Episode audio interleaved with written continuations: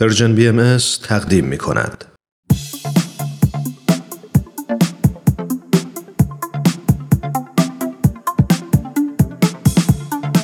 دوستان عزیز وقتتون بخیر. امیدواریم هر کجا که هستید شاد و پر انرژی باشید. سهیل مهاجری هستم. با یه قسمت دیگه از سری دوم برنامه به سوی دنیای بهتر در خدمتتون هستیم.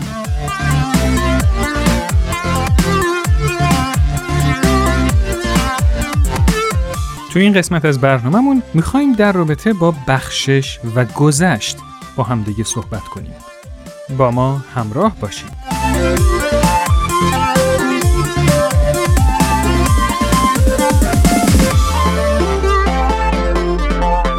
یادم میاد یه دوستی داشتم که یه دختر کوچولوی بامزه داشت. این دختر کوچولو یه روز از مامانش می‌پرسه مامان اون لباسایی که توی کیسه جلوی در گذاشتی می‌خوای چی کارشون کنی؟ مامانش جواب داد می‌خوام ببخشمشون. دختر کوچولو با تعجب می‌پرسه چرا مامان؟ مگه کار بدی کردن؟ وقتی به معنی کلمه گذشت فکر می‌کنم همیشه دو تا معنی یادم میاد. یکی همین معنی که یلدا خانم برداشت کرده بود یعنی اف کردن و بخشیدن اشتباه کسی دوم همون معنی که مامان یلدا تو ذهنش بود. یعنی انفاق کردن و داد و دهش و عطا. که امروز می‌خوایم در مورد معنی دوم یعنی دهش و عطا صحبت کنیم. حالا شما بگید آموزش انفاق و بخشش توی یه خونه و مدرسه چه تأثیری تو ساختن شخصیت یه انسان و نهایتا یه جامعه داره؟ و آیا خاطری در این زمینه دارید؟ با هم بریم تا نظرات شما دوستان عزیز رو بشنویم.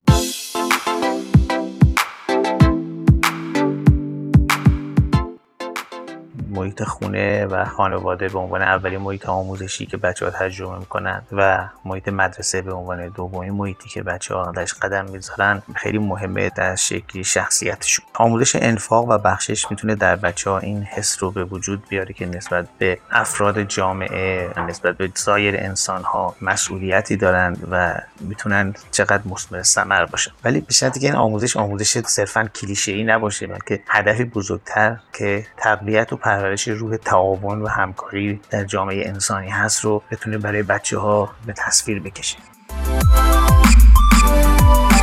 وقتی که از بچگی با روحیه بخشندگی بزرگ بشیم یعنی با روحیه که هر چی که در توانمون داریم به بقیه ببخشیم بدون اینکه منتظر باشیم که کسی تشویقمون بکنه یا جلب توجه بکنیم یا اینکه تشکر بکنن از ما که او مرسی که تو این کارو کردی و اینها. اگه با این روحیه بزرگ بشیم اون وقت آدمی میشیم که از دیدن پیشرفت بقیه سعادت بقیه و خوشحالی بقیه خوشحال میشیم. حتی شاید بیشتر از موفقیت خودمونم خوشحال میشیم. چون انگار یاد گرفتیم که این بخشندگی صفت ماست. در درون ماست. ذات این مال خودمونه. اگه غیر از این باشیم عجیبه. ولی اگه ببخشم که توجه بگیرم ببخشم که تشکر بشنوم این اسمش بخشش نیست. و در نهایت با یه همچین کودکانی ما یه جامعه مسلمه خواهیم داشت که همه با شادی و سرور در حال رشد و پیشرفت و تعالی هستند. انفاق و بخشش مثل چشمه بودنه. یعنی انسان وقتی که میبخشه انگار مثل چشمه میجوشه و اون چی که در درونش هست رو به بیرون میریزه و دیگه نیازی نداره که ببینه اون منبعش و منشأش از کجا هست و دائم در حال جوشیدن و خروشیدن هستش و از منبع غیبی دوباره پر میشه. شاید اگه این بینش رو در مدارسمون هم به ما داده باشن سبب زندگی بهتری میشه که توی جامعهمون سبب یاری همراهی با دوستان و جامعه خودمون میشه و از این کار لذت می‌بریم. وقتی من درست تربیت بشم و بخشش من یکی رو آموزش دیده باشم و این در ذات من بره و توی جامعه اون رو رو به اجرا بگذارم من همیشه در حالت رضایت و خوشنودی هستم. این خیلی خوبه چون جامعه رو اجتماع رو خانواده می‌سازه که کوچکترین اجتماع هست و بعد خورده خورده میریم به جامعه بزرگتر. پس ما اونو می‌تونیم منتقل بدیم به جامعه بزرگتری. مسلما اگر ویژگی های مانند انفاق و بخشش در خانواده توسط پدر و مادر با کودک کار بشه و بعد در مدرسه آموزش داده بشه جزئی از زندگی و ذهن اون فرد میشه و می‌تونه اون رو در آینده به عنوان یک معلفه وجودیش و یک تفکری که پذیرفته به صورت عملی اون رو انجام بده.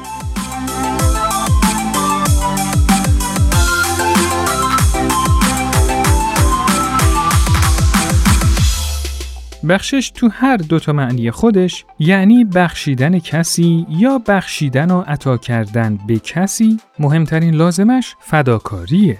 یعنی شخص باید یا از حق خودش و یا از اموال و دارایی‌هاش بگذره. می‌خوام یه لحظه با خودمون فکر کنیم آیا وقتی که از یه دوستی یه هدیه می‌گیریم بیشتر احساس غنا و بینیازی و سربلندی می‌کنیم یا وقتی که به دوستی هدیه میدیم؟ درسته وقتی که هدیه میدیم. و اتفاقا هرچی این هدیه گرانبهاتر باشه با اینکه هزینه بیشتری بابتش دادیم ولی احساس غنای بیشتری می‌کنیم. وقتی ما به کسی هدیه میدیم معنیش اینه که ما دوستش داریم و به یادش هستیم. بخشش درست نقطه مقابل حرس و طمع و زیاده خواهیه و باعث میشه که قلبمون رقیقتر و مهربونتر بشه و برای اینکه یه فرد به این مرحله برسه مهمترین لازمش اینه که طرف مقابلش رو دوست داشته باشه و بهش احترام بذاره. ولی به نظر من هدیه نباید حتما مادی و فیزیکی باشه. می‌تونه وقتمون باشه که برای کمک به دوستی در اختیارش می‌ذاریم.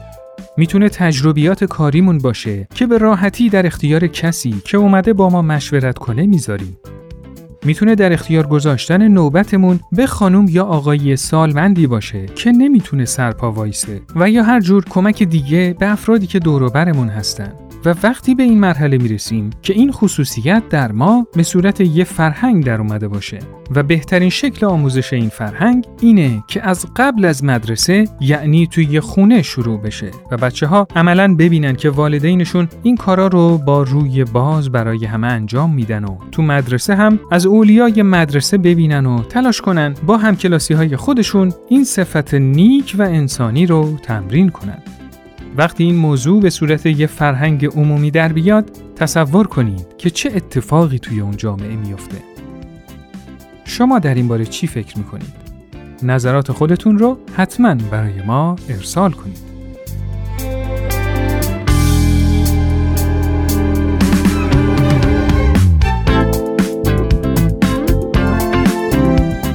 دوستان عزیز این قسمت از برنامهمون به پایان رسید.